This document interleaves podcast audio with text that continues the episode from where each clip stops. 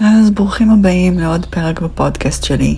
אם זאת הפעם הראשונה שאתם מצטרפים, אז היי, שמי שירה נגבי, אני מלווה רגשית הוליסטית, מטפלת בפסיכותרפיית גוף נפש ועושה היום את ההתמחות בפסיכותרפיה משולבת גישות, מטפלת בהילינג, דמיון מודרך, מיינדפולנס והמון שיח והעצמה אישית.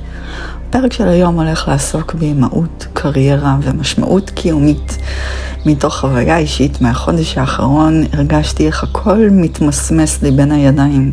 יש לי גם קליניקה אונליין, אני אימא, יש זוגיות, אני סטודנטית, יש מקום הכשרה ומטופלים, יש את המטופלות של הקליניקה, יש את החיים של הבית וביניהם. והרגשתי איך הכל קורס. איך הכל מתמסמס לי בידיים. וממש לאחרונה נאלצתי לעשות הפסקה מהפרסום האינטנסיבי ברשתות החברתיות, שזה מה שאני עושה רוב הזמן. כבר שנה שאני מעלה תוכן לטיקטוק על בסיס יומי שלוש פעמים ביום. חוץ מאולי יום או יומיים במהלך השנה הזאת שהייתי חולה, וגם אז איכשהו עדיין פרסמתי משהו. עכשיו, מי שלא מכיר, מכירה, התוכן שאני מעלה בטיקטוק מדבר לרוב על טראומה, על כאב, מיינדפולנס ועל צמיחה מתוך המקומות החשוכים שלנו. ולפעמים ההשראה של התוכן הייתה ממקום אישי וכואב שלי שבחרתי לשתף. דווקא כדי להראות את האמת, כולנו סוחבים כאבים, פצעים וצלקות מהעבר. הגיע הזמן לדבר על זה כאילו זה לא טאבו. אבל זה לא העיקר. בגלל השאיפה שלי לשנות את השיח, או לפתוח יותר את השיח על רגשות בארץ שלנו, השקעתי בהכנת כל סרט או פוסט. קראתי מאמרים, ספרים, הקשבתי להרצאות, שמעתי חוויות, הבאתי משלי, ניתחתי, כתבתי והותשתי. הותשתי כי החיים שלי הם לא רק רשתות חברתיות, שזה הטיק טוק, אינסטגרם, יוטיוב, האתר שלי, הפודקאסט שלי, הם גם כמו שאמרתי ממש בהתחלה, הם הזוגיות, הם האימהות, הם העובדה שאני סטודנטית, לומדת, מטפלת רגשית, מלווה רגשית, מרצה גם, ואיפה הזמן שלי לעצמי? לא הצלחתי לשלב יותר, הרגשתי ממש איך כל תחום מקבל ממני כמה אחוזים בודדים. הכי הציק והעיק עליי זה המקום של האימהות. יש לי ילד בן שלוש וחצי בגן, שנה ראשונה. ונכון, אה, עבדתי קשה, הצלחתי לפתוח ולמלא קליניקה אונליין בכוחות עצמי תוך פחות משנה. זה דרש המון אנרגיה, המון משאבים, זמן וכוח שנגמרו לי. משהו היה צריך להשתנות. אז רגע לפני השינוי עצרתי לחשוב מה אימהות שמנהלות קריירה מתמודדות מבחינה רגשית ומעשית. אז אני רוצה לפרוק קיטור וגם להוסיף גם איך אני, איך אני מתנהלת מול זה. וגם להגיד שאין, אני, בפודקאסט הזה, בפרק הזה, בכלל בגישה שלי, אני אומנם לא מדברת על אימהות שבוחרות להישאר בבית ולהיות בעצם אימהות במשרה מלאה. זה כבוד בפני עצמו.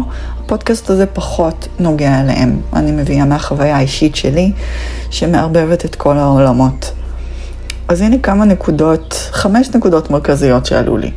נקודה ראשונה, התמודדות עם שיפוטיות של אחרים, סביבה, חברה, משפחה.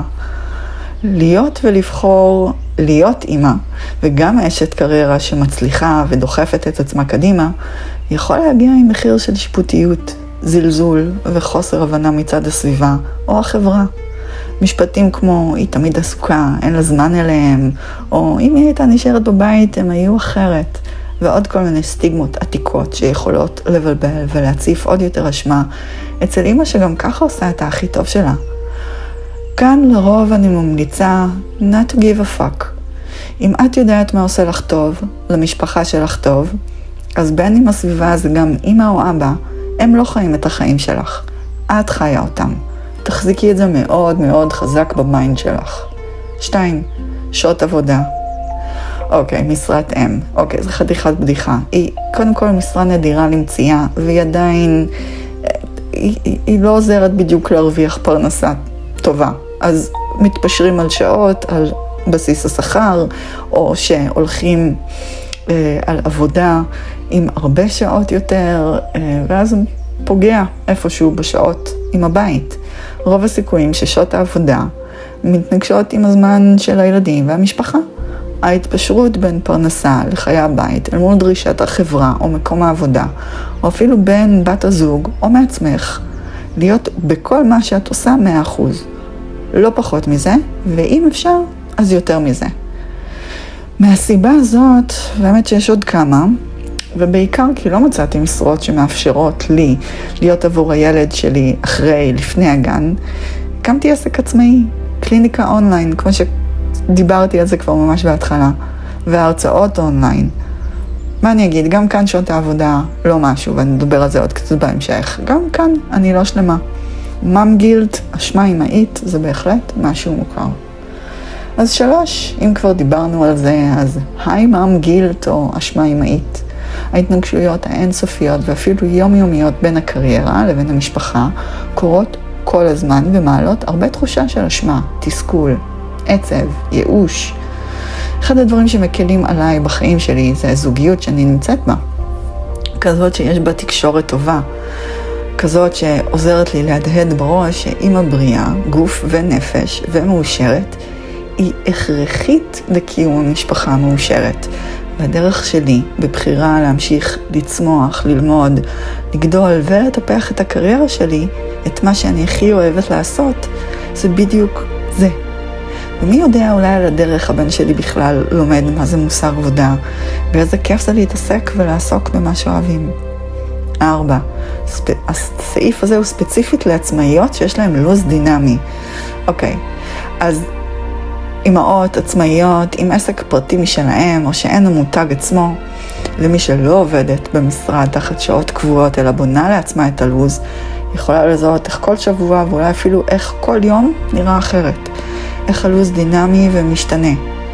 אני רואה אצלי איך תוך כמה חודשים שהקליניקה התמלאה אונליין, איך נוספו עוד פרויקטים, עוד הרצאות, הכל ממש מבורך, ויחד עם זאת נורא מבלבל, דורש ארגון אחר של הזמנים בבית, ומצריך התאמה בין כל העולמות.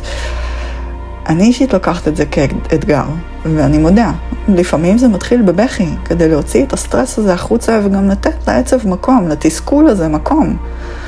ברגע שאני פורקת, נתתי מקום, אני לא מנסה להדחיק את זה, זה יצא, זה יוצר איזשהו שחרור מבפנים, גם בגוף, משהו מרגיש אחרת. אז אני עושה חושבים כדי לבדוק מה מתאפשר ומתי, וזה קורה די הרבה, די מהר אחרי הבכי. כי הרגש באמת קיבל מקום, ועכשיו ה mind יכול לעשות את שלו. חמש, ציפיות לא ריאליות, שלנו ושל הסביבה מאיתנו. ממתי את חוזרת לעבודה, ל... את לא נשארת איתו בבית לפחות עד גיל שלוש, תניקי, אל תניקי, תביאי עוד ילד מהר, תחזרי לעבודה מהר, תתקתקי את העבודה, תשמרי על הבית, תשמרי על הזוגיות, ועוד כל כך הרבה דברים. חלק מזה הם ציפיות עצמיות שלנו, וחלק מהסביבה, וחלק מעורבבים עם העצמי ועם הסביבה, שכמעט כל אימא שדיברתי איתה, קראתי אותה, או עליה, מדברת עליו ומתמודדת איתו בצורה כזאת או אחרת, ובעוצמות שונות. דבר שרק מוסיף עוד לחץ, עוד חרדה, בעיות שינה, ובכלל, תחושת מועקה רגשית ופיזית. גם כאן, אני מציעה הרבה בלהשתמש בלבחור ממש טוב על מה באמת אכפת לך להגיב עליו. אם אמרנו שאימא עם קריירה משקיעה המון אנרגיות בכל מיני עולמות שונים, למה לבזבז אנרגיה על ציפיות לא ריאליות? מה כן מתאים לך? איך את רואה את האימהות שלך? מה הצורך של המשפחה? ואיך את משלבת בזה דרך איזון את הקריירה? הנשים שמגיעות אליי לקליניקה אונליין, אני אציין שאני מאוד מאוד מקווה לפתוח קליניקה אמיתית פרונטלית בתל אביב בקרוב, הן נשים שרגילות לעבוד קשה, לדרוש מעצמם בלי סוף, ולרוב גם הסביבה רגילה לראות בהם סופר וומן כל יכולה. הן מנהלות עסקים מוצלחים, ולרוב הם אפילו המותג עצמו. ועיקר התלונות שהן מגיעות איתו זה חרדה, קשיים בשינה, תחושת אשמה אמהית ולא אמהית מאוד מאוד מורכבת, שיח פנימי שיפוטי ונוקשה ואורח חיים עמוס ודורשני. אנחנו לומדות דרך הליווי הרגשי ההוליסטי, בין אם זה שיחה או הילינג או דמיון מודרך, איך לבנות לכל אחת מפת דרך אישית, כדי לדעת בסופו של דבר לחיות בקבלה פנימית ושלווה. זהו, עד כה. אני אשמח לשמוע מכם בכל דרך. מוזמנים מוזמנות ליצור איתי קשר במייל או באינסטגרם או בטיק טוק דרך הסרטונים, ביוטיוב. אני מחכה לשמוע מה חשבתם.